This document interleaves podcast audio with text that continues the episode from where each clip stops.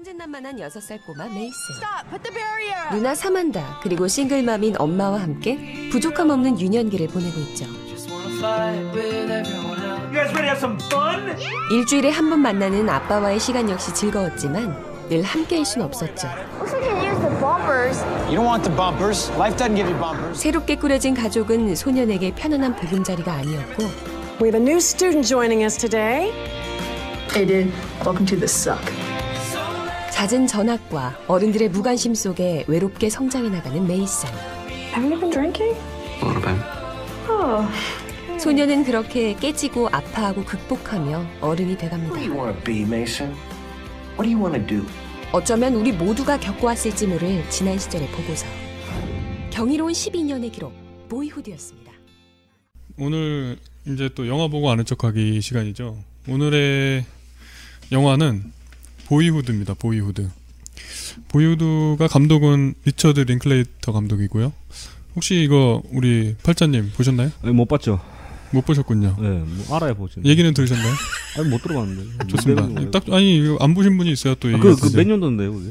이게 올해 개봉했습니다, 올해. 올해 하겠다고? 예, 네, 얼마 전에 지금도 아마 극장에 상영하고 있을걸요? 아니, 그 광고가 안 되길래 못 봤는데. 아, 그 홍보는 잘 별로 안 하는 것 같아요. 아, 홍보를 해야지 뭐 보든가 하지. 그 자본주의 사회에서. 예, 안 거예요? 예. 우리 월마담님 보셨나요? 네, 봤습니다. 어떻게 재밌게 보셨나요? 저는 정말 그 놀라움과 그 충격을 감추지 못했는데, 제가 진짜 그 원래 그 뭐 영화 평론가는 아니지만, 네. 다들 이렇게 영화 한 편씩 보면 아, 이거는 뭐가 마음에 든다, 이건 아닌 것 같다, 하면서 그 마음속에 그 별점을 주지 않습니까? 네. 평점을. 제가 근래 한 10여 년 동안 보아온 영화 중에서 제가 원래 좀 별점을 좀 마음속에 별점을 좀 박하게 줘요. 근데 거의 10년 만에 제가 처음으로 제 마음의 별점 만점인 별 5개를 5개. 아, 10개 중에 5개. 네. 아니, 10개. 아, 10개 중에 5개면 반타자가 아니야, 그게. 5개 만점. 5개 만점. 예. 100점 만점. 이거 저도 만점을 잘 안 주는데 굉장히 이게 감명 있게 보신 모양이네요. 네. 아니, 근데 그게 어떤 내용입니까, 여기? 이게 제가 이 영화 보고 아는 척하기를 위해서 어쨌든 줄거리를 얘기를 해야 되잖아요. 근데 저는 이 줄거리를 한 줄로 요약해 보자. 이게 줄거리 다 듣고 있으면은 영화도 일단 스포일러가 되고. 그렇죠. 또 그게 지금 막이 내렸습니까, 그게? 아직 상영 중일 거예요, 아마. 상영 중. 그럼 스포 같은데? 그러니까 한 줄로만 줄거리 딱 이제 제가 본 줄거리를 요약하고 또 월마담님 나름대로 한 줄로 한번 요약을 시도를 해보시면 좋을 것 같아요. 한 소년이 미국 사회에서 히피로 성장하게 되는 내용을 다큐의 형식을 빌어서 만든 영화, 이렇게 얘기하고 싶습니다. 네. 저는 그 줄거리라기보다는 감상평을 얘기하고 싶어요. 네. 저는 만약에 그걸 짧게 얘기한다면, 이건 이제 영화를 아직 안 보신 분들을 위해서 하는 말이에요. 당신은 영화관에 들어서는 순간 5살의 소년이 되었고, 나오는 순간 청년이 되어서 나온다. 근데 5살 때 기억 안 나는데, 근데. 네, 근데 영화에서는 그 기억을 추적해서 그거에 대해서 할 얘기가 있습니다. 한번 그러면은 일단 이 영화에 대해서 간략하게 이 기본 정보를 좀 소개를 해드릴게요. 감독이 리처드 링클레이터 감독이고, 이분이 만든 영화가 유명한 시리즈가 있죠. 비포 시리즈, 비포 선라이즈, 비포 선셋, 비포 미드나잇. 근데 비포 선라이즈가 첫 번째 시리즈인데, 이 에단 호크와 그 프랑스 여배우 이름 제 생각이 안 나는데 주인공이죠. 그래서 기차에서 만나서 이제 독일에서 내려서 함께 내려서 해가 뜨기 전까지 함께 시간을 보내고 그 뒤로 헤어지는 내용. 그리고 비포 선라이즈는 이제 프랑스에서 만나고 마지막에 결혼해서의 내용이 이제 비포 미드나잇의 내용인데, 이 보이후드란 영화와도 이 시리즈가 굉장히 관계가 깊어요, 제가 봤을 때는. 이 감독의 세계관이나 어떤 이 인생관이 다 이렇게 비슷하게 녹아 있거든요. 그리고 이제 이 감독은 이렇고, 리처드 링클레이터 감독이 그렇고, 이 배우들은 엘라 콜트레인이 남자 주인공, 이 소년 때부터 찍기 시작해서 12년 동안 이 배우 하나를 데리고 찍었죠. 12년 전부터. 그리고 에단 호크 나오고 뭐 등등 나오고. 이게 재밌는 게 여기 여주인공이라고 할 수 있는데, 그 주인공의 누나 로렐라이 링클레이터 실제 딸이죠. 실제 딸이라고 해요. 감독이. 감독이 실제로 딸을 데리고 이제 키웠는데 중간에 이 딸이 사춘기가 오면서 아, 나 영화 찍기 싫다. 그래서 반항을 해서 자기를 죽여달라 그랬는데 극중에서 극중에서 나를 죽여서 나를 안 찍게 해달라고 했는데 어떻게 잘 설득을 해서 결국에는 이렇게 어떤 순간이었는지 알 것 같아. 아니 잠깐 영화금 제작 기간은 몇 년이에요? 그럼? 12년. 네. 네. 와, 그럼 제작비 장난 아니겠다, 그러면. 그거. 그렇죠. 뭐, 제작비도 그렇지만, 제작비, 돈의 문제가 아니라, 어떤 인내심과, 이 배우들과의 호흡과, 이걸 12년 동안 이 호흡을 유지해왔다는 거는 대단한 거죠. 오. 영화사의 길이 남을 사건이죠. 아, 진짜 봐야 되겠네. 예, 이거 재밌습니다. 이상 오래 걸린 거는 땡기더라고요.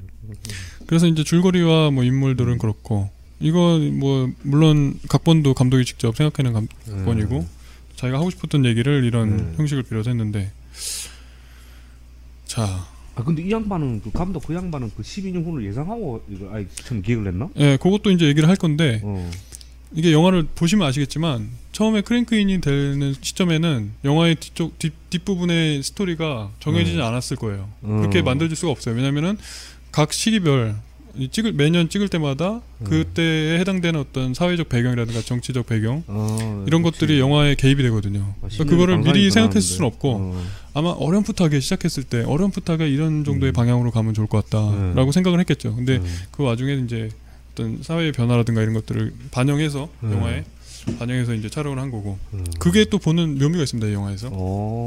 예. 먼저 제가 하고 싶은 얘기는 이 영화의 구성과 기법에 대해서 얘기를 하고 싶어요. 조금 이게 지금 오늘 러버덕에 관한 얘기도 그렇고 이게 좀 재미가 없을 수가 있어요. 아이고. 제가 최대한 우리 오늘 녹음도 너무 길게 해가지고 지금 시간도 없고 최대한 짧고 간략하게 한번 요약을 해볼게요.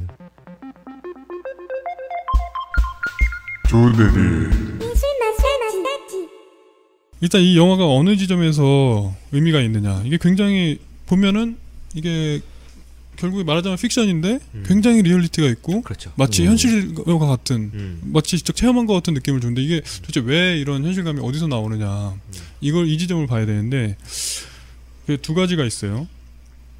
근데 저는 제일 중요한 거를 일단 영화를 보통 가릴 때 영화의 장르를 가릴 때 내러티브하고 다큐멘터리로 분류를 하거든요. 네. 내러티브라 그러면은 이야기가 있고 어떤 서사 전개가 있고 극영화. 예, 극영화라고 하죠. 다큐멘터리는 그 어떤 르포의 개념이 있고 보도하고 현실 사회를 현실을 찍은 것들인데 이거를 보통 나눌 때 이제 플롯의 개념을 여기서 얘기를 하는데 어떤 플롯으로 어떻게 이야기를 인위적으로 구성을 했는가. 인위적으로 구성해서 내러티브의 효과를 극대화시킬 때 그런 쪽이 보통 내러티브에 가깝고 다큐는 그런 플롯 제 영향을 덜 받는 편이죠. 그렇다고 해서 다큐가 플롯이 없는 건 아니에요. 편집이 가해지기 때문에 어디까지나 그래서 플롯은 존재하는데 이제 좀 더 내러티브 쪽이 플롯에 더 영향을 많이 받는다.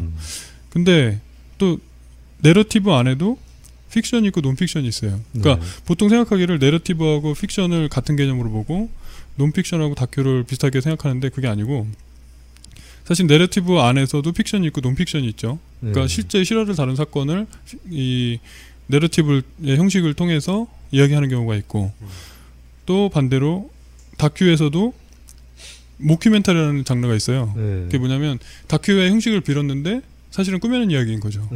이런 약간 이 개념이 최근에 들어서 이제 모호해지고 있는데 근데 이제 그 현대 다큐멘터리의 특징을 여기서 한번 볼 필요가 있는데 과거에도 그런 작품이 있었지만 현대에 들어갈수록 다큐가 주제의식을 강하게 점점점 담기 시작해요. 감독의 이 메시지가 점점 강하게 들어오기 시작해요. 우리가 뭐 마이클 모어의 다큐라든지 또 정치적인 다큐멘터리 그렇죠. 최근에 많이 만들죠. 이거는 이 명백하게 감독이 이 영화를 통해서 난 무엇을 말하고자 한다라는 강한 주제의식을 이 다큐의 형식을 빌어서 보여주고 있는 거죠. 그만큼 이 내러티브 못지않은 어떤 이 가공 과정이 이제 거의 계기이 되고 그리고 이제 이 논픽션 그러니까 논픽션 우리가 픽션이라고 얘기를 하는 것과 또 논픽션 아까 논픽션 얘기를 했는데 우리가 그 최근에 영화 중에 뭐 부러진 화살 뭐 제보자 뭐 이런 것들은 내러티브의 형식을 가지고 있는데 논픽션이란 말이에요. 그런데 이게 분명히 현실에서 있었던 사건을 배경으로 영화를 만들었는데 보기에 따라서는 약간 현실감이 떨어져요. 근데 이게 분명히 논픽션이고 그거를 현실감을 주기 위해서 만든 영화임에도 불구하고 우리가 완전 픽션이라고 볼 수 있는 이 보이후드에 비해서 현실감이 더 떨어지고 이 보이후드는 픽션인데도 불구하고 더 현실감 있고 리얼리티가 살아있다는 거죠. 여기서 어떤 차이가 있느냐. 기본적으로 이게 그렇기 때문에 우리가 현대 영화를 분류할 때 중요한 지점이 이 영화에서 등장하는 인물이 실제 인물이 배우로 등장하느냐 아니면은 이 영화가 픽션이든 논픽션이든 이게 배우를 연습을 시켜서 배우가 대사를 외워서 이 배우가 등장해서 영화를 이야기를 이끌어가는 이게 중요한 지점이거든요. 근데 지금 이 보이후드 같은 경우에는 배우가 성장을 하고 있어요. 그러니까 배우가 논픽션이에요. 배우 자체가.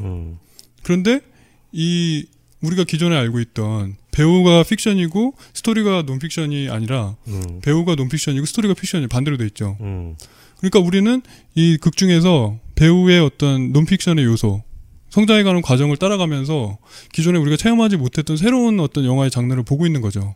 그러니까 여기서 우리가 기존에 겪지 않았던 새로운 어떤 장르적인 충격을 받는 거예요.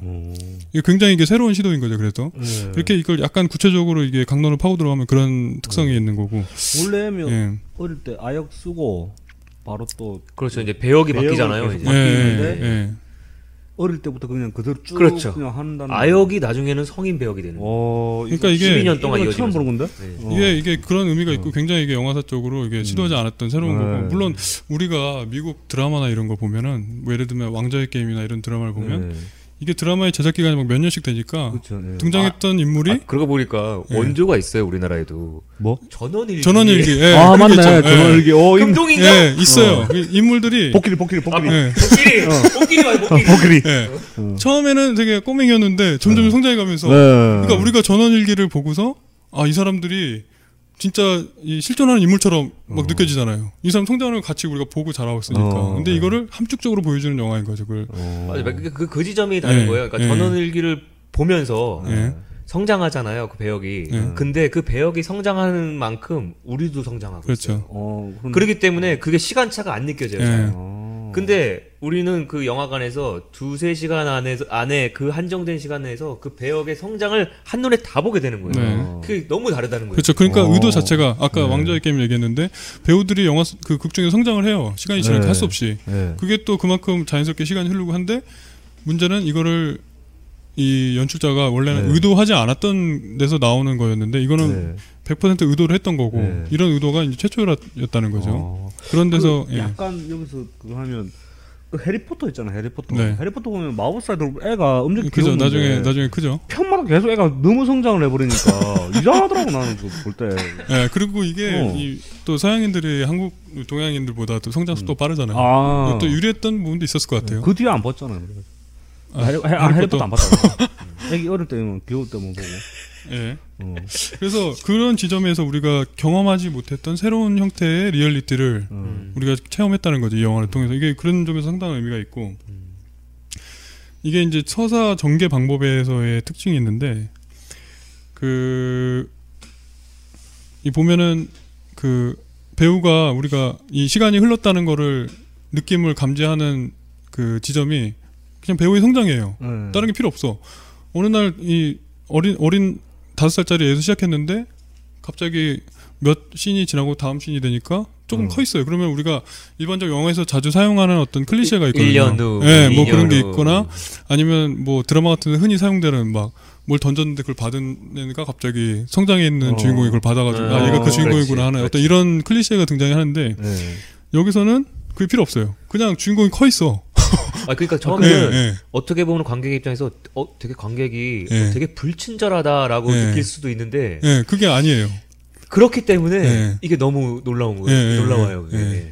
그리고 걔가 그 애가 어릴 때보다 약간 컸을 때 그 관객 입장에서 캐치가 돼요? 애가 만약 다른 애가 있는 오해할 수도 있죠. 그러니까 만약에 저는 이렇게 생각해요. 만약에 이 영화가 12년 동안 촬영했다 어떤 그런 정보가 전혀 없는 사람이라면 처음부터 그걸 민감하게 캐치 못할 거예요. 처음에는 하는데 가만 있어봐. 이게 좀 애가 변한 거 같아. 좀 되게 좀 한 3-4년 지난 뒤부터 아마 알아차릴 거예요. 그렇지. 그러다가 나중에 알아차릴 것 같은데 물론 이제 저 같은 경우에는 이미 그 정보를 알고 있었어요. 12년이라는 기간을. 그래서 사실 보면서도 이게 언제 바뀔까를 약간 좀 좀 유심히 봤거든요. 그래서 네네. 이제 아무리 감독이 불친절하게 다음 씬 나오는데 애가 그냥 일상이에요. 늘 집에서 일어나고 자고 하는데 갑자기 그 다음 씬이 바뀌었는데 뭐 부엌에서 다시 뭘 하고 있어요. 근데 뭐가 좀 미묘하게 달라진 것 같다는 느낌을 받는 거예요. 아, 1년이 지냈구나. 근데 그때 이제 제가 안 거죠. 이제.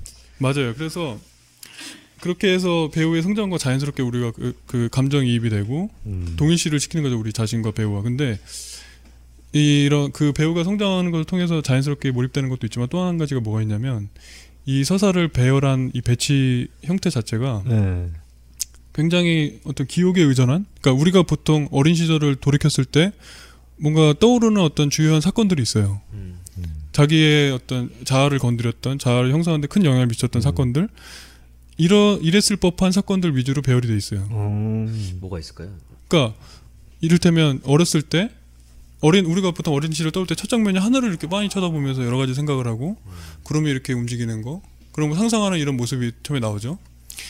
그리고 이게 나중에 얘기가 될 텐데 주인공의 자아를 형성시키는데 굉장히 중요한 역할을 미쳤던 게 어머니의 어떤 이혼과 또 재혼, 또 연이어지는 재혼 이런 장면들인데 그 장면이 계속 나와요. 그리고 처음 어머니의 남자친구가 얘가 5살이 어렸을 때 이제 거실에서 싸우죠. This is the reality. I'm a parent. That means responsibility. I would love to have some time to myself. I would love to just go to a fucking movie. You don't think I'd like that? Go have some dinner. Go to a bar. I don't even know what that's like. I was someone's daughter, and then I was somebody's fucking mother. Okay? I don't know what that's like.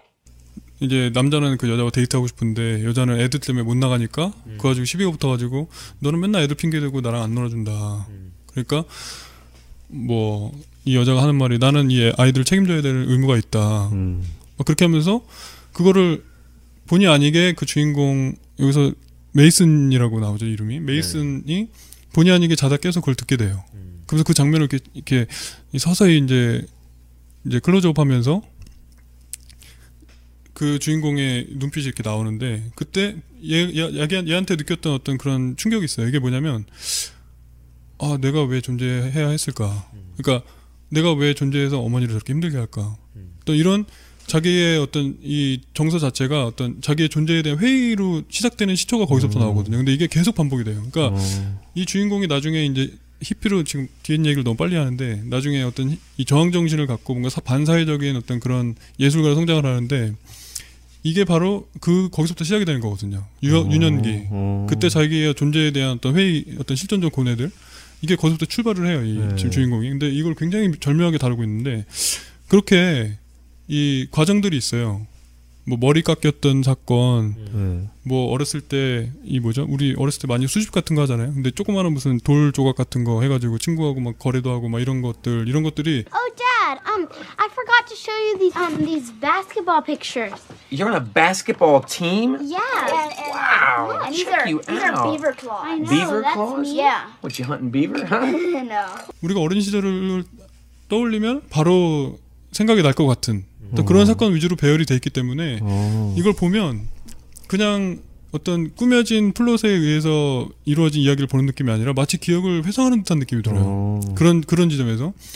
그러면서 배우가 동시에 성장하고 있기 때문에 굉장한 리얼리티가, 새로운 형태의 리얼리티가 막 오는 거죠. 저는 그래서 처음에 그 이제 2번째 아버지가 알코올 중독자인데 그 알코올 중독자에 대한 이야기가 나오기 전까지는 저는 거의 진짜 울 뻔하면서 눈물을 막 글썽이면서 봤어요. 이게 너무 나의 과거의 어떤 이런 만나는 부분도 있고 너무 새로운 형태의 막 충격이 오면서 그런 어떤 자기 자아를 형성하는 과정이 약간 공감도 되고 이런 것들이 너무 막 눈물겹다 그래야 되나? 그래서 막 울먹울먹 하면서 봤는데 그 뒤로는 약간 좀 김이 빠지는 게 좀 많이 있었는데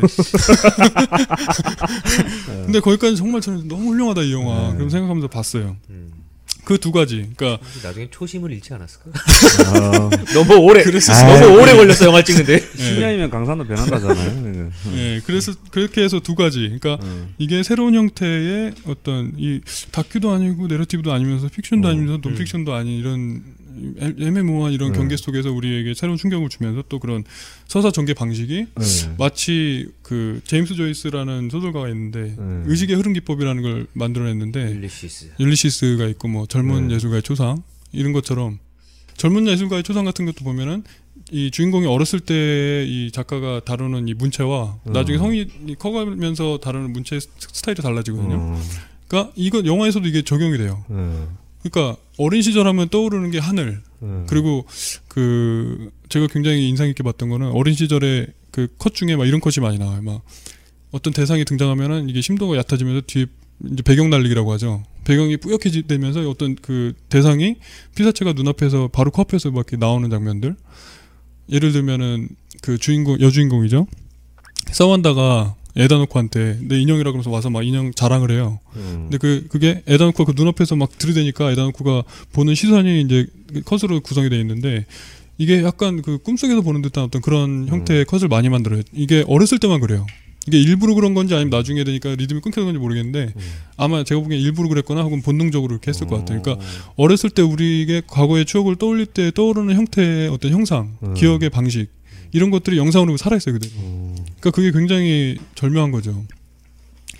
그게 마치 의식의 흐름 기법 같은 그 아까 얘기했던 그 그러니까 의식의 흐름이라는 거는 의식이 흐르는 대로 따라가서 뭐 시간과 어떤 공간 이런 거를 막 넘나드는 기법인데 여기서는 물론 시간 순서대로 돼 있긴 해요. 네. 근데 어떤 자아의 입장에서 내 자아를 구성하고 있는 것들이 뭔가를 순서대로 꺼내봤을 때 자연스럽게 이렇게 연결이 된다는 거죠. 그러니까 그런 점에서도 리얼리티가 있다. 그렇게 두 가지 정도에서 우리가 받은 충격을 한번 분석을 해볼 수가 있을 것 같아요. 어떻게 좀 동의가 되시나요? 아, 저는 동의보다도 네. 이제 그 제임스 조이스에 네. 대한 기억을 지금 생각이 떠오르는 게 네. 저는 그 20대 초반에 아 제임스 조이스를 어떻게 만났냐면 누군가가 이게 진짜 야하다. 이 소설이 진짜 야해. 네. 누가 이게 선배였는지 누가 네. 그랬어요. 그게 뭔데? 네. 딱 했는데 율리시스가. 아 솔직히 저 그거 저 보다가 한 절반 보다가 포기했어요. 딱 봤는데 예. 아시죠? 되게 무지하게 두꺼워요. 다 못 봤어요. 그래가지고 네. 우와 이걸 어떻게 이게 이 통째로 이게 다 야해? 그래가지고 너무 설레는 마음으로 야 이게 정말 통째로 다 야하다는 말이야. 그래서 이렇게 보는데 몇 장을 계속 더 인내심을 가지고 넘기면서 이제 그런 생각이 드는 거죠. 여기는 어디? 나는 누구? 내가 그 처음에 자본론 읽을 때도 그랬어요. 한 100페이지도 안 넘어가고 아, 자본론. 네. 아니 그래, 아니 근데 그래요. 그거는 근데 보통 번역이 잘못돼서 그런 건데요. 네. 그래가지고 그래서 저는 하지만 저는 그 율리시스를 1년간 제 품 안에 있었다는 거예요. 그래서 끝까지 다 보셨나요? 아 보는 게 아니 보기 위해서 품 안에 1년간 있는 게 아니라 보려고 아니 보려고 하는 게 아니라 목침으로 사용을 했거든요. 그게 그 두께가 목침으로 사용하게 딱 좋아요. 라면 깔게. 아, 율리시스는 저에게 그런 기억을. 그래서 끝까지 보기 힘들죠. 양은 안 나오고. 양은 안 나오고. 아 야해요. 야한데 이게 그걸 보면서 우리가 뭔가 얻고자 하는 그 야함에서 얻고자 하는 걸 얻기는 어려울 거예요. 그 이게 그 약간 이게 비슷하게 그래비티를 봤을 때 네. 공포 영화라고 말하는 사람도 있고 저는 그래비티 자체를 봤을 때 원래 CG 이런 걸 더 따지니까. 아 그래비티? 네, 이 지방도 그래피티. 그래피티는 그 그림이고 네. 그래비티는 그 중력 그 영화 말하는 거죠. 그게 왜 공포 영화지? 근데 그래비티가 공포 영화라 그러나요?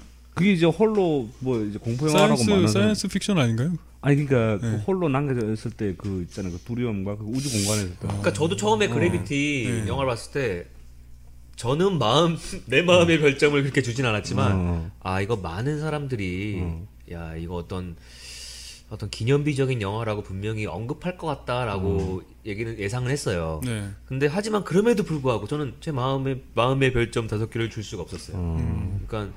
일단 그거 어떤 정말로 그 보여주는 비주얼 그거 외에는 너무 스토리도 진부하고 그래서 자작해 줄 수 없어 있었는데 좀 예 뭐 갑자기 지금 그래비티 얘기가 나왔는데 제가 지금 그 얘기를 하려다가 지금 나도 왜 하지 말아야겠다 싶어서 지금 제가 참았는데 그 나중에 한번 달아보죠. 예. 아 그렇게 해서 제가 아까 두 가지 정도를 꼽았는데 어떤 우리에게 리얼티를 주는 두 가지 정도 꼽았는데. 이게 그 아까 두 번째 얘기를 조금 더 덧붙이면은 그러니까 말하자면 이런 것 같아요. 인간이 연령에 따라서 유년기와 소년기와 또 청년기에 사유하는 방식이 좀 달라지거든요. 그러니까 진화하는데 제가 생각할 때는 이래요. 어렸을 때 유년기에는 모든 인상들이나 기억들이 이미지에 가까운 것 같아요. 그러니까 그런 것들을 관념이나 어떤 개념이나 이런 정의를 통해서 얻는 게 아니라 이미지를 다 받아들이거든요. 어떤 상황이 주는 이미지, 그게 내 정서에 어떤 영향을 끼쳤는가 하는 이 뭔가 좀 더 본질적으로 이 마음에 가까운 어떤 그런 형태의 이 이미지들이 다가오는 반면에 성장해 가는 과정에서 나중에 청년기에 가까워지면 논리적이 되고 관념적이 되고 어떤 사건을 자기에게 미치는 어떤 정치적 영향이라든가 아니면은 서사적 혹은 이 어떤 사고력을 더 발휘해서 그런 것들을 좀 체계적으로 받아들이게 되거든요. 근데 이 영화에서도 이게 반영이 돼 있어요. 재밌는 게 아까 말씀드렸던 그런 예에서도 그렇고 나중에는 뭔가 이 반사회적인 성향, 어떤 아버지에 대한 반항심 이런 것들을 다룰 때 조금씩 대사도 좀 더 이렇게 디테일하게 들어가고 이 흘러가는 방식 자체가 되게 서사적으로 바뀌거든요. 이것도 역시 일부러 그런지 아닌지 모르겠는데 저는 그 점을 봤다. 어떻게 일부러 그런 것 같은가요? 저는 그게 되게 어떻게 보면 뭐 감독의 의도하고 그게 아니라 되게 자연스럽게 그렇게 그렇죠. 됐을 거라는 생각이 들어요. 그러니까 물론 이제 이렇게 갈까라는 어떤 청사진은 있었겠죠. 근데 애가 메이슨이 점점 성장하잖아요. 얘도 1년 전에 연기했던 걔가 아니고 지금 얘가 좀 달라져 있다고. 얘도 분명히 뭔가 그럼 얘도 뭐 예를 들어서 약간 삐딱하거나 그러면 삐딱하는 어떤 그런 게 있을 거고, 옛날에는 말도 없이 뭘 했다가 지금은 뭔가 말을 한다든지 그게 걔가 바뀌었으니까 그게 되게 자연스러웠을 것이다 라는 좀 생각이 좀 드는 거예요. 그렇죠. 예. 근데 약간 여기서 궁금한 점이 있는데, 만약에 그 애의 성장 과정을 찍는 과정에서의 가정에 대한 그런 자기 그 불만이나 이런 걸 카메라 앞에서 그걸 연기를 할 때 그게 이제 녹아 나왔겠죠, 자연스럽게. 아니 근데 애가 만약 의식을 하고 하는 것도 다르잖아요. 진짜 자기 부모한테 원망했어. 그러니까 이게 이 영화 연출자의 역할이 거기서 중요해지는 건데 이 영화라는 거는 연출자가 이 배우의 정서적인 상태, 또 현장의 상황 아니면은 그 외에 어떤 컨디션들이 주는 여러 가지 그 영화 현장에서의 이 정황들이 있거든요. 이거를 어떻게 절묘하게 자기의 주제의식에서 크게 벗어나지 않으면서 녹아내는가, 이게 연출자의 역할이에요. 그러니까 막 방금 우리 월마담님께서 말씀하셨던 것 같이 분명히 배우가 성장하면서 생각하는 방식도 조금씩 바뀌는 것 같고, 그렇죠, 또 그게 이 배우하고 대화를 해보면 감독에게 와닿는 게 있었을 거예요. 그럼 그거를 시나리오에 반영을 하고 또 현장에서 그렇게 연기 지도를 하면서 이런 것들이 조화롭게 이루어지면서 이 작품을, 이 주제를 만들어가는 거죠. 그래서 연출자 역할이 중요한 거거든요. 그런 식으로 이게 영화가 만들어지지 않았나 저는 그렇게 생각해요. 지금 말씀하신 거에 대해서. 다큐는 아니네 그러면. 물론 다큐는 아니죠. 네, 극영화죠. 네, 극영화죠. 네. 야, 그 애가 배우만 다큐예요. 애가 대단한 것 같은데 그럼. 어떻게 보면. 저도 그런 생각이 좀 들어요. 어떻게 그러니까 성인이라면 예를 들면 뭐 우리는 뭐 12년 계약했다. 뭐 하면은 이제 뭐 거기에 의해서 하는데, 애들은 분명히 다를 수 있거든요. 돌발적이고. 감정을 그걸 아까 근데 그 딸이었죠. 딸 역할했던 그 아이가 영화를 그만두겠다 이제 그런 얘기를 했잖아요. 근데 실제로 어떤 장면, 어떤 영화에서 어떤 시기였을 것이라는 게 유추가 돼요. 그 배우가 거기 나왔으니까. 그 배우가 그러니까 애가 어렸을 때부터 되게 예쁘장에 되게 예쁘 귀엽게 통통하면서 예뻤어요 어릴 때. 그러다가 사춘기 때 이제 성장기 되면서 되게 삐쩍 마르면서 나중에 막 머리도 빨간색 염색하고. 근데 그게 설정이라고 저는 생각이 안 들어요. 그러니까 보통은 이제 성장을 하기 때문에 애한테 얘가 컸으니까 머리 스타일 이렇게 바꾸고 뭐 저거 하잖아요. 실제로 그건 애나 어른이나 다 상관없이 머리 스타일이 계속 수시로 바뀌어요. 왜냐면 1년마다 한 번씩 찍으니까. 그래서 그 아이가, 여자아이가 뭔가 삐딱해질 때가 있어요. 되게 좀 반항심이 느껴지는. 아마 그 시기였을 것이다. 15, 16. 와, 그때 우리 연습하면 막 선생들 잡아치기는데 그거. 그때는 미국입니다. 그 영화 배경은 미국이고. 그럴 일은 없죠. 네. 제가 한 가지 또 덧붙이고 싶은 게 있어요. 그러니까 보통 이 픽션 이야기를 다룰 때는 그러니까 기본적으로 이게 현재형의 스타일을 쓰든 과거형의 스타일을 쓰든 뭐 미래형의 스타일을 쓰든 기본적으로 무조건 다 과거예요. 이게 무슨 얘기냐면 이 작가가 어찌됐든 이야기를 만들어서 영화를 찍을 거 아니에요? 이야기를 만들어서 영화를 찍고 영화 촬영이 시작되는 단계에서는 웬만한 경우에 이 이야기 완성이 돼 있어요. 그러니까 결국에 완성되어 있는 이야기를 과거로 돌아가서 돌이키면서 이게 영화를 만들어 가잖아요.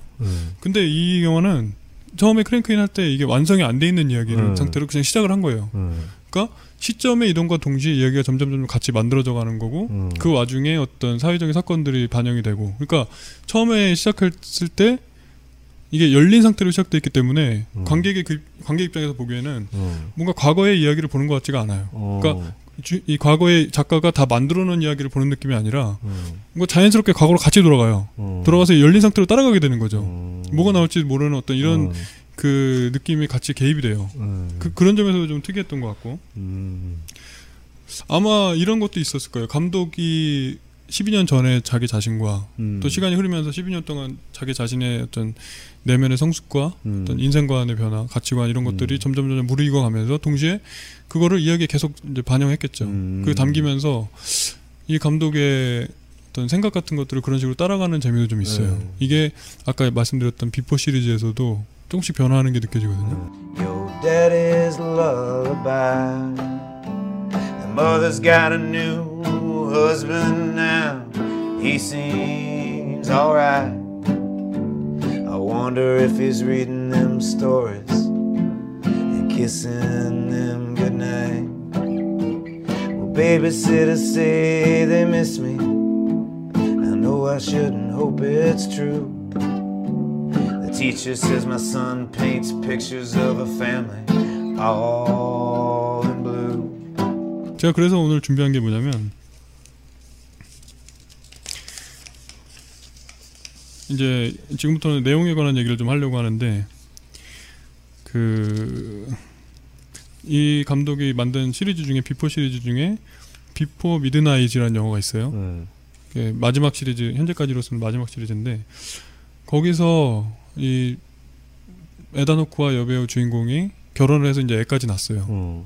그래서 어떤 이탈리아 제가 보기엔 이탈리아 같은데 되게 굉장히 아름다운 그 이탈리아 시골 마을의 바닷가에 휴가를 갔는데 거기서 이제 그 바닷가에 있는 산장이라고 해야 되나? 무슨 아무튼 그 어떤 작가가 사는 집이 있어요. 별장 같은 집이 있는데 그 작가의 집에 놀러 가서 거기서 나이든 그 이탈리아 커플 그리고 이제 과부가 된 미망인이 된 노인 약간 발음이 약간 슬라브 쪽 발음을 쓰는 어디인지 모르겠는데 그 미망인 여배우가 하나 등장하고 또 나이든 작가 소설가 한 사람 그리고 아주 젊은 배우 둘이 등장해서 에다노크 커플과 함께 이렇게 모여서 식사를 하는 자리가 있는데 연령별로 다 이렇게 커플들이 모여 있는데 자기 자신의 어떤 연애담 같은 걸 얘기를 하거든요. 연애담 같은 걸 각자 얘기를 하고 에다노크도 마치 진짜로 과거에 이 여자를 비포 선셋에서 만났던 때부터 회상하듯이 자기 얘기를 막 수레를 하는 거죠. 그런 과정을 거쳐서 마지막에 그 미망인이 된 여배우가 자기의 생각을 얘기하는데 저 이게 되게 감명 깊은 대사였거든요. 근데 마치 이 보이후드라는 영화가 이 늙은 여배우의 대사를 쭉 풀어서 긴 이야기를 보여주고 있는 거 아닌가. 그러니까 이런 생각이 들었거든요. 제가 그 대사를 한번 읽어드릴게요. 이거 나중에 제가 그 대사를 따로 원어로 제가 연기는 안 되니까 원어로 그걸 제가 따로 삽입을 해서 이제 들려드릴 건데 동훈 형님한테 이제 약간 잠이 네, 재미없나요? 아니 괜찮은데 아 이거 네, 아무튼 네. 그 대사가 이런 거예요. 그러니까 죽은 남편에 대한 얘기를 하다가 이렇게 시작돼요. 요즘엔 사소한 걸 잘 잊어버려요. 희미하던 것들이 잊혀지는 거죠. 그럼 잃었던 걸 다시 한 번 더 잃는 것 같아요. 그래서 가끔씩 죽은 그의 얼굴에 아주 세세한 것까지 꼼꼼하게 떠올려 보곤 해요. 그의 눈 색깔이 정확하게 어땠는지, 입술하며 그의 치아 형태까지, 피부결, 머리카락까지. 그이가 죽을 때 다 사라졌지만 근데 아주 가끔은 진짜로 그이가 눈앞에 보이는 듯해요. 마치 실제로 만질 수 있을 것처럼 구름이 싹 걷히는 거죠. 그러다 곧 환상이 깨지면 그이는 또 사라지죠. 한동안은 매일 아침마다 그랬어요. 그렇게 나타났다 사라지곤 하죠. 해가 뜨고 지듯이 그렇게 많은 게 다 한순간일 뿐이죠. 우리 삶도 그렇잖아요. 잠시 왔다가 사라지는 것일 뿐 우리 누군가에게는 소중할지 모르지만 그냥 지나쳐 갈 뿐이에요. 그러고서는 이제 건배 하면서 다 같이 술을 이 대사 좋지 않나요? But lately I've been forgetting little things. He's sort of fading and I'm starting to forget him. And it's like losing him again.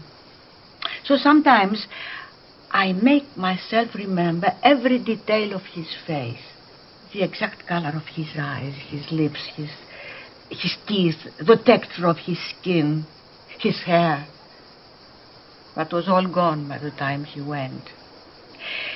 And sometimes, not always, but sometimes, I can actually see him.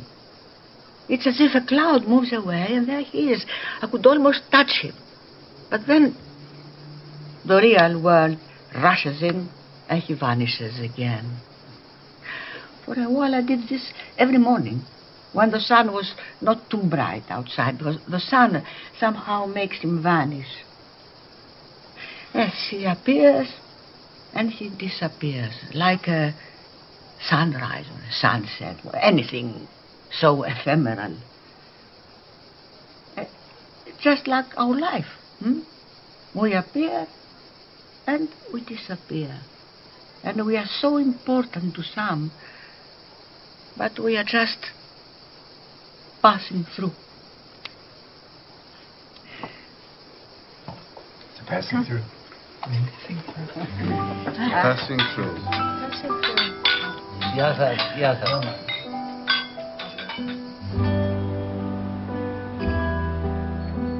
근데 만화에서 뭐 그 일단은 그 건배 어쨌든 그게 건배제예요.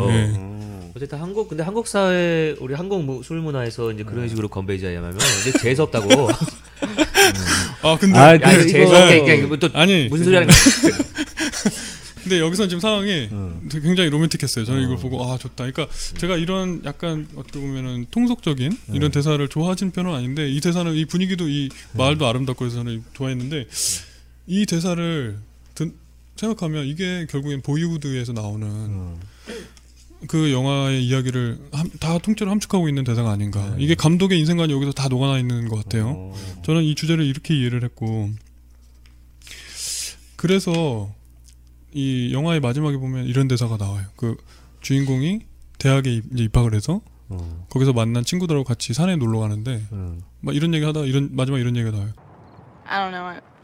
I'm kind of thinking it's the other way around. You know, like the moment seizes us. Yeah. Yeah, I know. It's constant.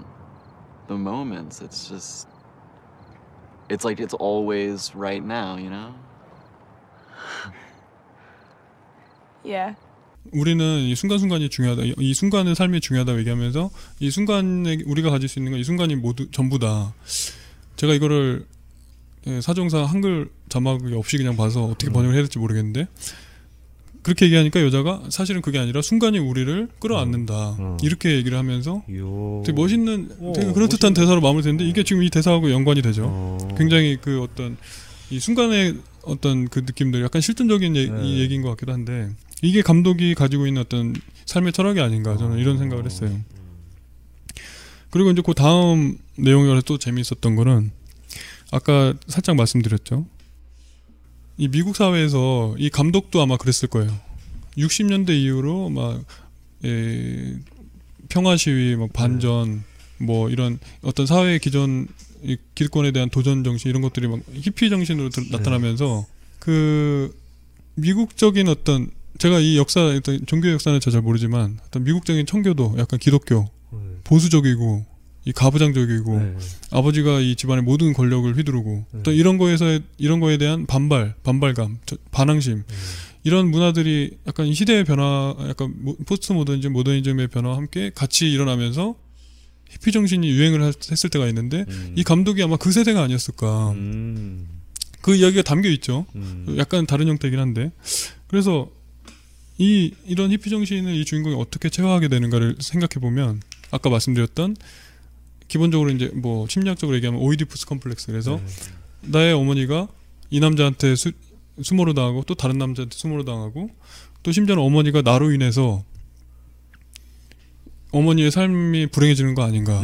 내가 왜 존재해야 되는가라는 자기 존재에 대한 회의 이런 것부터 시작해서 뭐 거기다 이제 부과되는 게 뭐가 있냐면 아버지에 대한 반발감인데 아버지 여기서 말하는 아버지는 새아버지죠. 처음에 엄마의 남자친구는 애들 가지고 막 뭐라 하고 그 다음에는 막 알코올 중독자가 나와가지고 막 명령하고 지시하고 근데 이거는 사실 어떻게 보면 되게 너무 진부하고 식상한 이야기라 거기서부터 제가 조금 호흡이 좀 끊겼어요. 이게 꼭 이렇게 너무 뻔한 걸 해야 되나. 그러니까 너무 일반적으로 진부한 설정이라 그때는 약간 호흡이 끊겼는데 이게 나중에 보니까 어느 정도 이해는 됐지만 그런 것들, 그리고 막 주인공을 머리를 막 강제로 깎아버린다든지 아버지가 막 이런 것들이 주인공의 어떤 저항정신을 계속 길러줘요. 예술가로 성장할 수 있는 어떤 감수성도 만들어주고 그런 이야기, 그러니까 예술가로 성장하는 아주 전형적인 이야기죠. 그리고 보면은 주인공이 계속 이사를 가요. 여기 살다가 또 다른 동네 가면 친구들하고 작별을 하고 또 이사 가면서 이제 그 다음번에는 알코올 중독자인 아버지의 집에 탈출하다시피 도망 나와서 또 딴 데 가서 살게 되고. Okay, let's go, because I want to get there before it gets dark. Goodbye yard, goodbye crepe myrtle, goodbye mailbox, goodbye box of stuff mommy won't let us take with us but we don't want to throw away. Goodbye house, I'll never like mommy as much for making us move. Samantha, why don't you say goodbye to that little horse shit attitude, okay? Because we're not taking that in the car.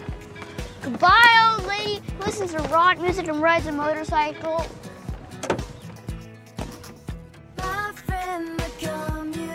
그러면서 한 곳에 정주하지 않고 계속 옮겨 다니면서 이 마음이 한 장소에 자리 잡지를 못하게 되는 거죠.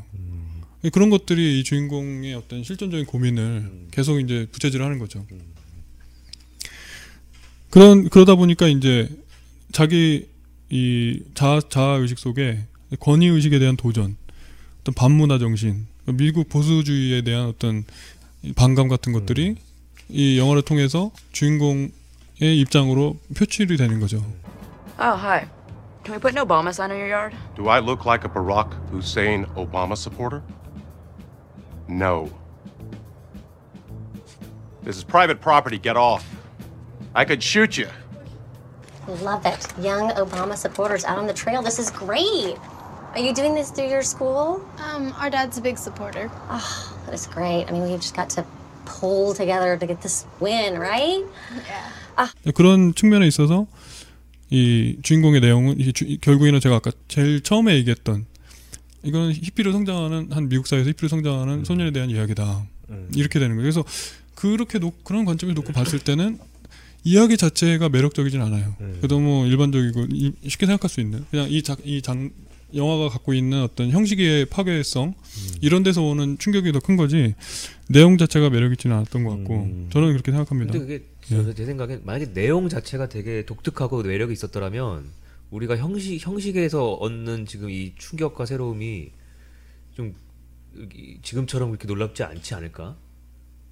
좀 그런 생각을 그게 양립할 수 없다. 예, 좀 그런 생각을 해요. 그러니까 사실은 내용은 그냥 일상 얘기예요 다. 네. 뭐 그래서 사실은 이제 뭐 예를 들어서 영화, 뭐 네이버 영화 이제 보면 이제 뭐 이제 네티즌들도 뭐 평점 올리고 하잖아요. 그러니까 네티즌들 뭐 어떤 애들 야, 이런 지루한 영화 있나. 아 근데 그거는 어떻게 보면 맞는 말이에요. 그 흐름이 별다를 게 없어요. 그냥 되게 평범해요. 되게 일상에 있을 법한 얘기고. 사실 거기에 거기에 집중을 하지 않기 때문에 그 형식이 좀 더 도드라지게 보이는 것 같아요. 근데 그러니까 제 생각은 이런 것 같아요. 일상적이고 일반적인 이야기를 다루는 것까지는 좋은데 그걸 좀 더 그러니까 현실적으로 1년에 한 번씩 한 달씩 모여서 10년 동안 찍으면서 그런 것까지 다 이렇게 챙기기는 아마 무리가 있을 수도 있는데 같은 이야기를 다루더라도 좀 더 입체적으로 또 각 인물에 대해 좀 더 따뜻한 시선을 견제하면서 만들어도 일반적인 이야기가 나오고 충분히 매력이 있었을 것 같은데 제가 이제 지적하는 문제는 인물의 어떤 평면성이 문제가 가장 두드러지는데 예를 들면 좀 한번 돌이켜 생각해 보면 이런 게 있어요. 어머니가 등장하잖아요. 근데 어머니가 우리가 보면은 마치 한마디로 약간 우리 어머니는 되게 열심히 사는 어머니였고 계속 재혼을 했어. 그리고 이혼을 했어. 나중엔 불행해졌어. 이게 끝이에요. 그러니까 이 어머니가 어떤 살아있는 입체적인 인간으로 느껴지는 게 아니고 극 중에서 그냥 우리가 생각하기 쉬운 어머니, 불행해지는 어머니의 한 전형. 이 정도에서 우리가 생각하는 인간은 되게 다층적이고 입체적이고 우리가 예측할 수 없는 부분이 가끔 존재하고 그런데 이 어머니의 특징은 너무 예측 가능한 행동만 계속해요. 처음부터 끝까지.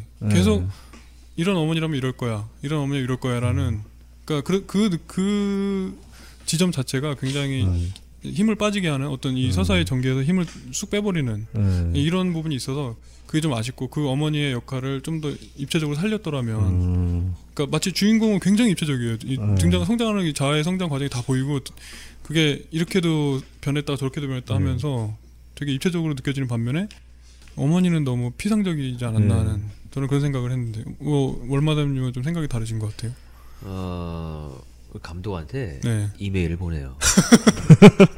이거 왜 이렇게 입체적이지 않냐. 좀 항의를 할까요? 네. 일단 그게 제일 빠른 방법인 것 같아요. 좋습니다.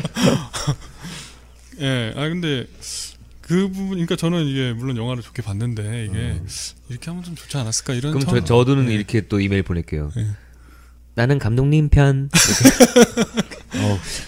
네, 근데 그게 어머니한테만 해당되는 게 아니고 주인공을 제외한 거의 모든 인물들의 특징이 그랬던 것 같아요. 그러니까 이게 좀 더 이게 저는 사실. 아, 근데요, 예. 그 비포 시리즈에서는 입체적이었나요? 입체적이죠. 아, 그랬나요? 주인공이 시리즈가 바뀌면서 그것도 시간이 변하면서 달라지고 저는 마지막 시리즈가 굉장히 마음에 들었던 게 처음에 두 편에서는 되게 둘 다 로맨틱했어요.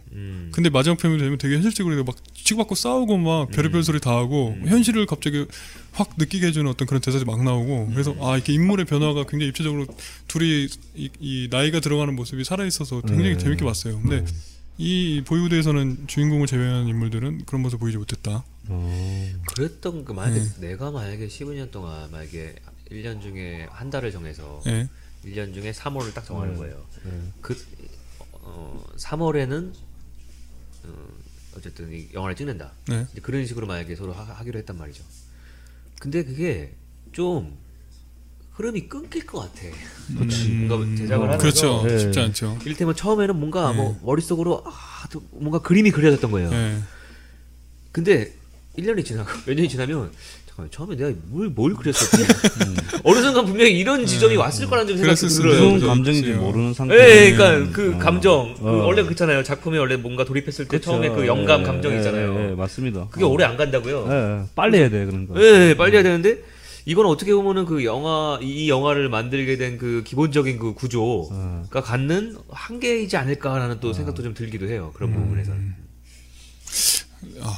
근데 뭐 그랬을 수도 있는데 근데 이 감독이 이 영화를 12년 동안 찍어야 되겠다 처음에 결심을 하고 시나리오를 썼을 때 그 정도의 각오를 그러니까 아니 근데 그게 정신이 분산될 수 있다는 거예요. 왜냐하면 이 12년 전에 찍었는데 그동안에 몇 작품들이 계속 나왔잖아요. 시리즈로. 그러면 그러니까 사실상은 시간 분배로 보면 1년에 이 작품에 소요된 시간은 되게 부차적인 시간이었을 거라는 거예요. 나머지 개월 수는 다른 영화에 굉장히 몰입을 했었을 거라는 거죠. 아, 그래서 마치 부업을 하듯이. 그렇죠.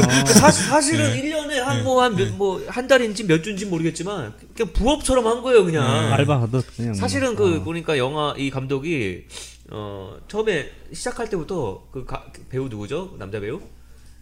주인공이요? 에다노크랑 야 이런 거 하면 재밌지 않겠냐? 사실 되게 시덥잖은 어떤 약간 좀 그런 발상에서 처음에는 좀 이렇게 시작했던 것 같아요. 근데 그러다가 이제 야 이거 뭐가 되겠다면 이제 이렇게 됐겠죠. 그러니까 사실은 전력을 쏟을 수 있는 시간은 어떻게 보면 1년 중에 되게 별로 없었다.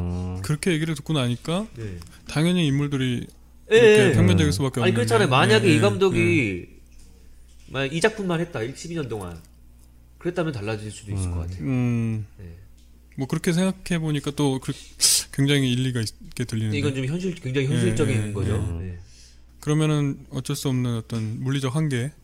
아니 나는 지금 일단 왜 지금 계속 이렇게 얘기를 해야 되냐면 내가 초반에 별점 5개를 줬다고 얘기를 했단 말이야.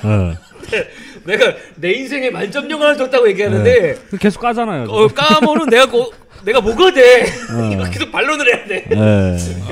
근데 저도 솔직히 저는 별점 몇 개? 저는 4.5. 4.5. 만점을 줄 수 있는 게 되게 힘들어요. 박하다. 이건 되게 힘들어요. 왜냐면 대단하다. 이게 단 6개월 만에 만든 영화를 할지라도 저는 그러니까 제가 별점을 주는 기준은 작품성의 기준을 놓고 보는 건데 이게 예술적으로 얼마나 어떤 이 굉장히 높은 지점을 팍 찍느냐 여기서 저는 점수를 주는데 이거는 약간 뭔가 놀라움과 어떤 새로움과 또 진정성 같은 거는 있는데 그럼 저랑 좀 기준이 좀 다른 것 같아요. 저는 지금 말씀하신 대로 정말로 그 작품과 예술성에 정말로 정점을 찍는다. 저는 그런 영화는 거의 4.5에서 끝나요. 아 그래요? 네. 어 저랑 또 틀리네요. 네, 왜냐하면 5점 만점을 주는 거는 그게 예술성이 정말 극도로 높은 거다라고 해서 주진 않아요. 그 저는 이제 5점 만점은 별점 5개는 분명히 예를 들어서 그 시대가 어떤 시대의 어떤 시대가 요청하는 어떤 부분을 어떤 그 맞물리는 부분이 있다든지 아니면 그 정점의 어떤 기념비적인 그러니까 조금 서릭더라도 어떤 기념비적인 어떤 좀 사건을 마련한다든지라는 게 있다면 그러니까 작품성과 그런 게 맞물려지면 내가 주는 그 5점에 대한 기준 그 이런 그러니까 여기서 이제 저하고의 입장의 차이가 드러나는데 소설로 예를 들면 그러니까 기본적으로 예술의 정점을 딱 찍어버리면 이거는 시공간을 초월해버려요. 제가 보기에는. 근데 어떤 시대상이라든가 어떤 시대가 요구하는 뭔가를 제시하는 거는 그 시대에는 엄청난 어떤 영역과 가치가 있을지 모르겠으나 시대가 완전히 바뀌어 세월이 변하면 이 사회 구조 자체가 통째로 바뀌어버리면 달라져요. 그 자체의 어떤 역사성은 있을 수 있는데 이를테면 도스토옙스키의 뭐 까라마조프 부양제들이다. 이거는 시대상? 어떤 역사적 배경 이거하고는 전혀 무관하게 어떤 이 사람의 이 다층적인 인물 구조에 대한 이 밑바닥을 끝까지 파고 들어가서 어느 정점을 딱 찍고 나니까 이게 시대를 초월해버리고 그가 처했던 역사적 배경 이런 것과는 전혀 무관하게 계속 살아서 숨쉬는 반면에 뭐 이를테면 뭐 1984라든가 뭐 이런 어떤 시대적으로 요구하고 그 시대가 만들어낸 이런 작품들은 그 자체의 의미가 있는데 그 자체가 지닌 의미와 이 작품이 갖고 있는 어떤 힘? 이것과는 저는 별개로 생각을 하거든요. 제 입장은. 그래서 예술성을 이게 더 오래 지속되고 뭔가 어떤 절대적인 어딘가를 도달해 있는 거 아닌가. 그러니까 이 시대와 역사와는 다른 새로운 어떤 새롭다기보다 어떤 본질적인 어떤 그런 차원에 도달한 거를 저는 높게 평가하는 거죠. 근데 그게 영화에서도 가능하고 예, 저는 그런 입장입니다. 어쨌든. 뭐 다른 저하고는 입장이 다르신 것 같은데. 그냥 이메일을 보내요. 뭐. 감독한테. 네, 이메일을. 네. 네.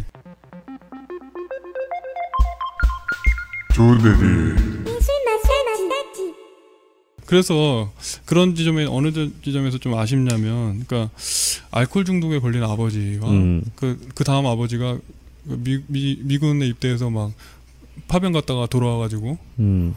약간 두 번째 아버지, 네, 세 번째 아버지. 폭력적인 인물로 등장을 하는데 알코올 중독에 걸린 아버지처럼 막 진짜 폭력을 행사하진 않지만 그러니까 저는 근데 사실은 그 엄마보다 네. 두 번째, 세 번째 의붓 아버지가 좀 더 단선적이라는 느낌이 들어요. 네, 네. 오히려 엄마는 네. 좀 설득력이 있어요. 그랬을 법하다라는 느낌이 좀 있어요. 네. 그런 환경이라면 왜냐하면. 그런 환경에 놓여진 우리 사회 어머니들의 모습을 보면 사실 정말 단선적인 부분 되게 많거든요. 그런 걸로 보면 오히려 그 부분은 조금 설득이 돼요. 근데 오히려 아버지들 의붓 아버지들이 너무나 좀 그렇죠. 상투적이고 만들어진. 네, 네. 너무나 상투적이고 좀 단선적이라는 느낌이 네. 강하죠. 그러니까 어머니도 그게 뭐 현실성이 없다는 얘기를 한 건 아니고 저도 그렇게 생각하지는 않고 네. 다만 어머니가 너무 매력이 없어요. 그러니까 인물 자체가 갖고 있는 매력이 없어. 그러니까 너무 뻔해요. 안 예뻐서. 아니 그러니까 얼굴도 안 예쁘고 나중에 너무 배가 나와서 이런 걸 얘기하면 안 되는데 좀 그러니까 아니 그건 농담이고 인물 자체가 갖고 있는 매력은 어디서 나오냐면 인물이 약간 다층적일 때 몸매에서 역동적일 때 역동적인 몸매?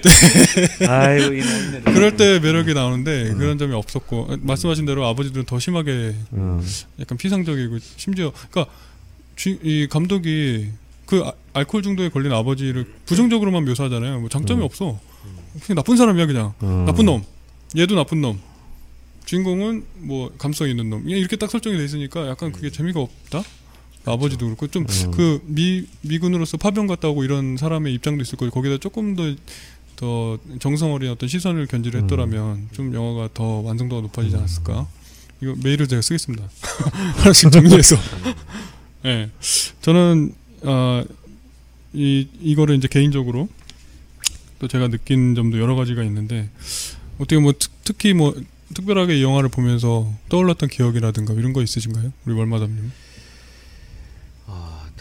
저는 네. 이거를 보면서 사실은 좀 어떻게 보면 제가 가지고 있는 좀 특별한 좀 생각인데 이제 90년대 초반 특히 우리나라에서도 이제 특히 미술계에서도 그 포스트 모더니즘의 거의 그 광풍이 네. 몰아닥치는 시기였어요. 당시에 근데 여러 그 포스트 모더니즘을 그 추앙하는 그런 이제 아티스트들이 네. 정말로 그 괴상한 작품들을 많이 했었는데 그 중에 좀 인상 깊었던 게 작품을 몇십 년을 똑같은 걸 하는 사람이 있어요. 네. 자기 자화상 내 얼굴을 만약에 1월 1일이 됐다면 올해 1월 1일이 됐으면 촬영을 해요.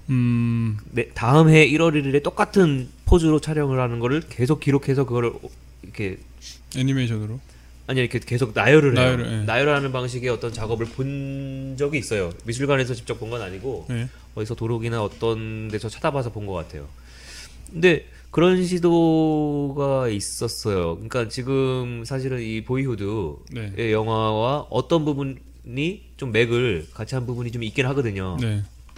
동일 인물의 어떤 시간적인 변화를 우리는 이렇게 체험하게 되는 거니까 물론 작품의 의도와 이제 어떤 생각은 분명히 좀 별개지만 갑자기 그 기억이 좀 났어요. 그래서 영화를 보고 나면서. 이건 뭐지? 뭐 이제 그런 생각? 네. 좀 저한테는 이제 그런 생각이 좀 났던 것 같아요. 저는 이걸 딱 이 마지막 장면이 끝났을 때 바로 떠오른 기억이 있어요. 제 대학교 졸업식. 대학교 졸업식 때 저는 사실 대학교 졸업식에 안 가려고 그랬거든요. 네. 그러니까 너무 추한 것 같았어요. 그러니까 저는 일단 추하죠. 대학교 졸업식 하기 전에 졸업사진 찍는 이게 너무 꼴보기가 싫어가지고. 네. 막 애들 막 정장 막 빼입고 막 여자들 화장하고 막 그 이 사진 기사들이 막 포즈 이렇게 취하라 이렇게 취하라 하면서 막 되게 막 꼴불견 이상한 포즈를 막 시키는데 근데 어쨌든 다 하죠. 네, 다 하면서 막 되게 어색함을 무릅쓰고 막 어색한데 억지로 참으면서 막 그 포즈를 다 취해주면서 막 어색한 미소를 짓고 막 이게 너무 흉해가지고 아 흉하다는 게 자꾸 소리가 나오네. 유행이 돼버렸네. 흉하다. 아 저는 그래서 졸업앨범 촬영을 거부하고 졸업앨범도 없어요 저는. 그래서 근데 이것과 또 졸업식에서 하는 그런 것들도 좀 약간 그러니까 이 졸업장이라는 게 뭐 대단한 것 같지도 않고 막 그런데 막 그 특유의 졸업식의 분위기 있잖아요. 이게 너무 싫어서 안 가려고 그랬는데 어머니가 분명히 어머니가 졸업식에 가고 싶어 하셨고 학사모는 띄워드려야 네. 되겠고 어머니를 위해서 내가 가자 그래서 가서 어머니한테 저는 이게 학사모가 내키지도 않고 그랬는데 대충 하고 사진 찍고 어머니한테 딱 쓰여드렸는데 어머니가 되게 행복하게 웃으셨는데 그게 되게 제 기억에 오래 남거든요. 근데 그게 되게 이렇게 싹 떠오르면서 뭔가 저는 그때 느낀 기분이 되게 희비가 교차하면서 막 오만 가지 생각이 들면서 뭔가 제가 대학에 대해 갖고 있었던 반감, 어떤 회의 막 이런 것들과 어머니의 그 행복한 웃음 이런 것들이 되게 뭐랄까 인상 깊었던 기억인데 저는 그 장면이 떠올랐어요. You know what I'm realizing? My life is just gonna go like that. This series of milestones: getting married, having kids, getting divorced. The time that we thought you were dyslexic, when I taught you how to ride a bike. Getting divorced again, getting my master's degree, finally getting the job I wanted, sending Samantha off to college, sending you off to college. You know what's next? Huh? It's my fucking funeral.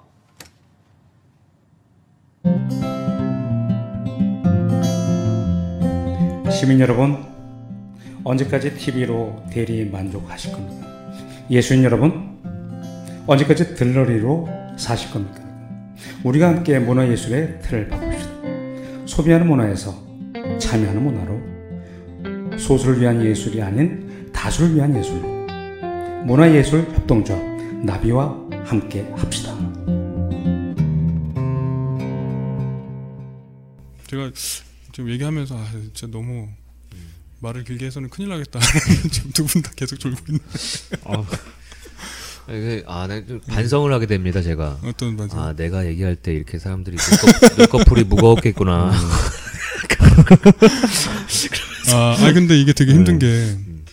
한 번씩 우리 동호 형님이 지금 일이 있어 일찍 가셨는데 한 번씩 끼어들어서 이렇게 재밌게 분위기를 살리는 거 그리고 또 영화를 본 사람이 여기서 둘밖에 없어요. 저하고 얼마 전에 그러니까 이게 이게 그건 있는 것 같아요. 우리 앞으로 영화는 이거 진짜 좀 신중히 합시다. 아, 근데 이거 먼저 하자고 하셨잖아요.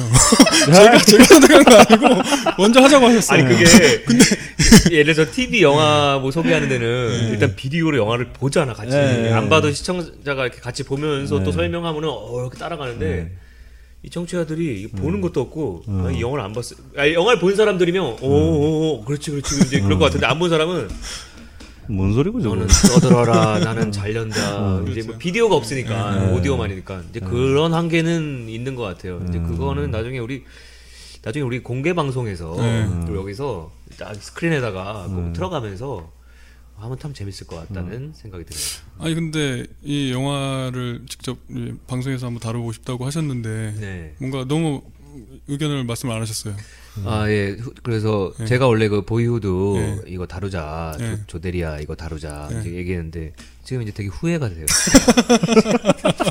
내가 왜 얘기했을까? 아 이거는 근본적으로 문제가 있네. 아니 본인 재밌게 봤다면서 와요. 아니 그게 설명이 안 됐나? 아 이게 나도 되게 지루하게 얘기하는 것 같은데. 저 더 심한가요? 아 우리 그 조대리는 이 저음의 목소리에 한결같은 톤으로. 아니 와, 그 이거 자장가구만 이거. 1회차 때 그 저기 방송을 듣는데 계속 동훈 형이 옆에서 아우 잠 온다고 막 계속. 직접 경험해 보시니까. 알겠습니다. 제가 이 졸음을 뚫을 수 있는 방법을 다음 시간에 한번. 아니 그러면 이렇게 하자고요. 우리 2회 뭐 3회일 때 안내 문구를 팟캐스트에 올릴 때 아, 요번 회는 주무시기 1시간 전에 들으세요.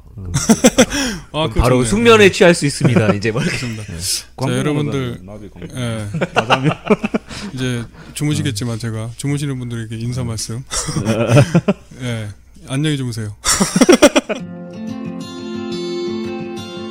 I was trying to make a movie about childhood. I just had this one big idea. Well, how about just get the same cast and we'll film a little bit each year. Like, could you do that? Would that work as a movie? Oops. Wait. The film was going to capture this fictional family aging over 12 years. You know, it's not a documentary, it's a story. You guys ready to have some fun? Yeah! Richard called me and he asked me, what are you going to be doing the next 12 years? And then he told me about this idea. I said, I want to do it. Boyhood is a complete original. It's the first movie that I've ever done that is truly not like another movie. It was such a leap of faith. It was so much to ask of everyone. For Eller to mature on camera in one film. It's a big thing not many actors have gone through. It was amazing to watch this boy and girl grow up. Watching them at first kind of just being little kids who kind of do cute things until they became contributors. Action! The production itself gained momentum over the years. Every year felt like kind of a very fun reunion. It was incredible to work with these people every year. I look forward to going back. It was like family. There's a certain commonality to growing up. Mom. There's something so normal in a certain way about Mason's story that I really always felt it would be about moments everyone shares. It's something people identify with.